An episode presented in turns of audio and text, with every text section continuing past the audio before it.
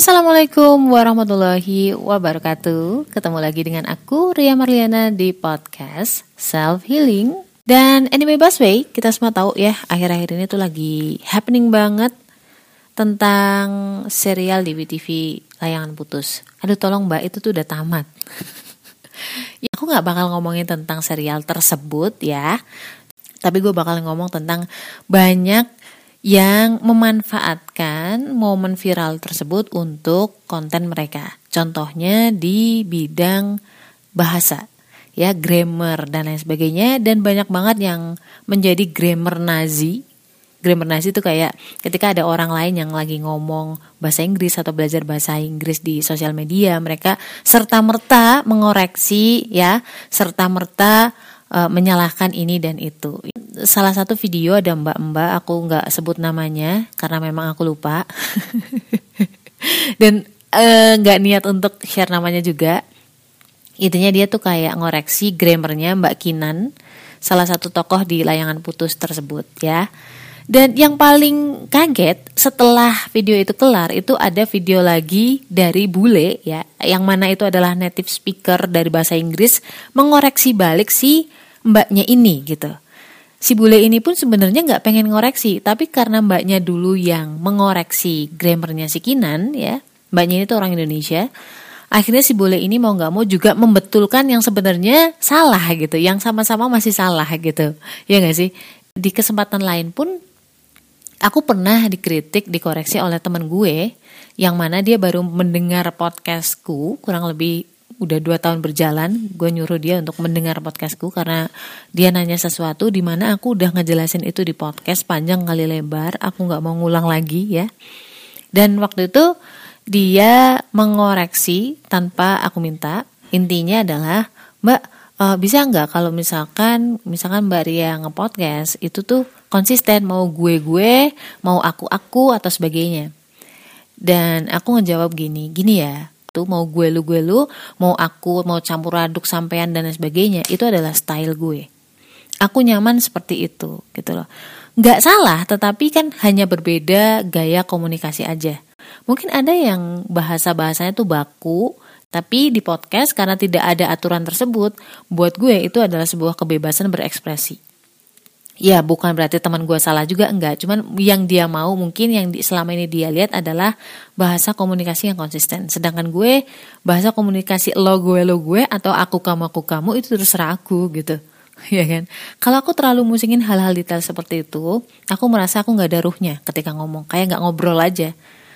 Dan aku bakal ngebahas ini karena karena ya banyak banget orang kita orang Indonesia itu tidak nggak dapat esensinya tentang bahasa. Mereka mengira bahwa bahasa atau komunikasi itu ilmu eksak, ilmu yang baku, ada benar dan ada salah. Padahal nggak seperti itu. Bahasa atau komunikasi itu punya stylenya sendiri-sendiri dan semua itu benar. Ya, yang salah adalah orang yang menyalahkan saja, eh menyalahkan serta merta saja gitu, ya. Dan ini ada efek negatifnya karena pertama ada orang-orang yang berhenti belajar untuk berbahasa. Ngomong apa sih? Berhenti belajar. Misalkan kayak lu ngomong bahasa Inggris lagi latihan bahasa Inggris di depan umum di sosial media terus kamu dikomentarin itu ada karakter orang-orang yang berhenti belajar justru.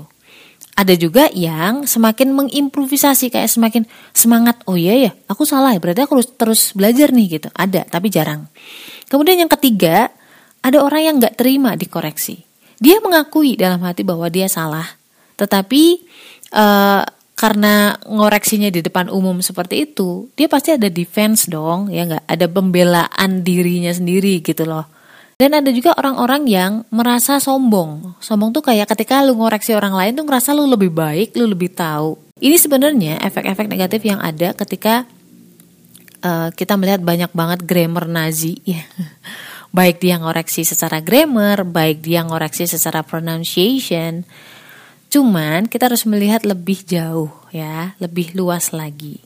Dan untuk kali ini, episode kali ini, goalnya adalah gimana sih cara kita memahami sudut pandang perbedaan komunikasi ini?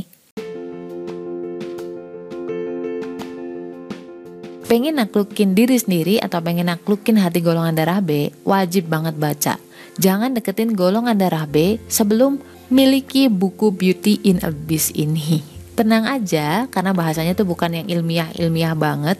Ada cerita, ada narasi tapi nggak sepanjang novel-novel drama atau sastra. Cuman 25.000. Link pembelian terlampir nih.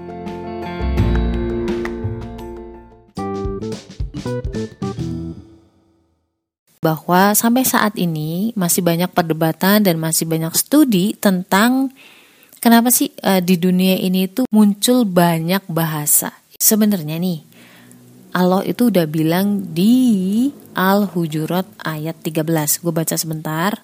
Artinya, hai manusia, sesungguhnya kami menciptakan kamu dari seorang laki-laki dan seorang perempuan dan menjadikan kamu berbangsa-bangsa dan bersuku-suku supaya kamu saling kenal mengenal. Aduh ini siapa sih ganggu banget. Sesungguhnya orang yang paling mulia di antara kamu di sisi Allah ialah orang yang paling takwa di antara kamu. Sesungguhnya Allah Maha mengetahui lagi Maha mengenal. Oke, okay? jadi teman-teman, uh, aku silent dulu deh. So teman-teman, di sini tuh Allah bilang bahwa kita tuh dibikin berbangsa-bangsa, perbedaan bahasa, perbedaan culture, perbedaan warna kulit, ras dan lain sebagainya, itu bukan untuk lo merasa lo lebih baik, lo merasa bahwa bangsa kulit putih lebih baik, bangsa kulit hijau lebih baik, enggak, bukan karena itu. Tapi intinya agar kita tuh saling mengenal gitu. Karena kalau kita sama gitu kan, kadang-kadang kita nggak punya motivasi untuk cari tahu ya. Kayak misalkan aku tuh uh, kerja di perusahaan Jepang gitu, aku ngobrol sama bosku tuh aku pengen tahu kultur mereka seperti apa sih kalau di rumah gitu. Tujuannya adalah untuk saling mengenal, untuk berkomunikasi. Ini arahnya ke mana sih sebenarnya? Kenapa sih kita harus ngomong-ngomong? Kenapa sih kita harus berkomunikasi dengan orang lain?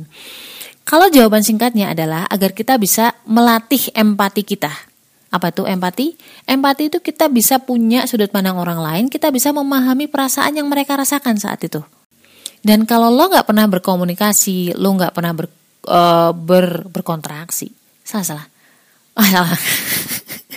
kalau lo nggak pernah berinteraksi dengan manusia, lo nggak akan pernah ngalamin perasaan-perasaan itu. Lo nggak akan pernah merasa di apa ya disakiti, lo nggak akan pernah merasa dicintai, ya nggak? Karena gini ya, namanya perasaan itu nggak bisa sekedar didefinisikan lu taruh di akal kepala, lu hafal definisinya, terus kamu bisa ngerasain itu nggak bisa.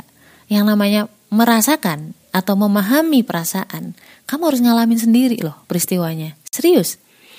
Jadi gini, misalkan nih, bisa nggak? Coba lu bisa nggak mendefinisikan kata-kata cinta? Apa itu cinta? Didefinisiin aja itu sulit gitu loh. Apalagi kamu harus memahamkan orang lain gini loh rasanya dicintain gitu. Sulit cuy. Gak usah lah perasaan cinta yang abstrak. Bisa nggak lu jelasin tentang rasa pahitnya kopi? Gak akan pernah paham perasaan eh rasa kopi yang pahit kalau lu nggak ngerasain sendiri. Lu harus minum.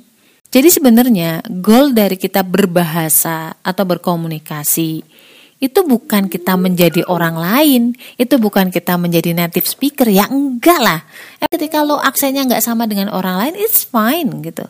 Kamu jangan merasa bad, kamu jangan merasa buruk dengan itu. Bahkan di Amerika pun orang-orang yang yang berbeda aksen, misalkan kayak aksen India, mereka tetap pakai aksen India tuh, mereka tetap pakai aksen Jamaika, dan native speaker nggak pernah pusingin masalah aksen mereka yang berbeda gitu loh. Jadilah diri lo sendiri dan ketika berbahasa itu untuk berkomunikasi, untuk ngobrol satu sama lain. Kalau dulu mungkin pakai bahasa isyarat. Cuma memang mungkin ada beberapa yang harus dikoreksi karena mungkin tujuan lo adalah me menjaga sastra Inggris biar tetap pada tempatnya. Yo nggak apa-apa. Tujuannya memang menjaga ilmu itu tetap pada tempatnya.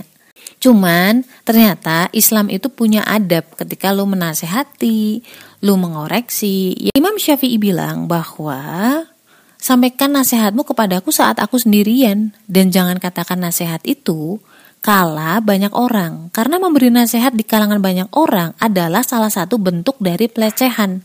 Aku tidak senang mendengarnya. Apabila saran dan ucapanku ini tidak kau perhatikan, ya jangan nyesel jika sekiranya nasihatmu tidak ditaati. Karena apa? Ketika lu ngasih nasihat di depan orang tadi ada efeknya tentang harga diri yang diserang. Jangan merasa sedih ketika lo ngerasa bahwa duh aku nggak mau belajar lagi bahasa Inggris ah atau bahasa apalah gitu kan. Karena uh, grammarku salah-salah mulu gitu kan. Just do it. Ingat lagi bahwa tujuan kita adalah berkomunikasi dan jangan lupa jangan pernah merasa lu lebih baik dari orang lain. Jangan pernah ngerasa bahwa oh orang yang e, berbahasa Inggris native speaker pasti lebih baik dari daripada ras kita. Enggak. Allah nggak bilang kayak gitu. Semua orang itu baik. Yang nggak baik adalah orang yang merasa lebih baik karena itu adalah sombong. Oke, okay? so kalau ada masalah jangan lupa libatin Allah. La haula wala quwata illa billah. Stay love and assalamualaikum warahmatullahi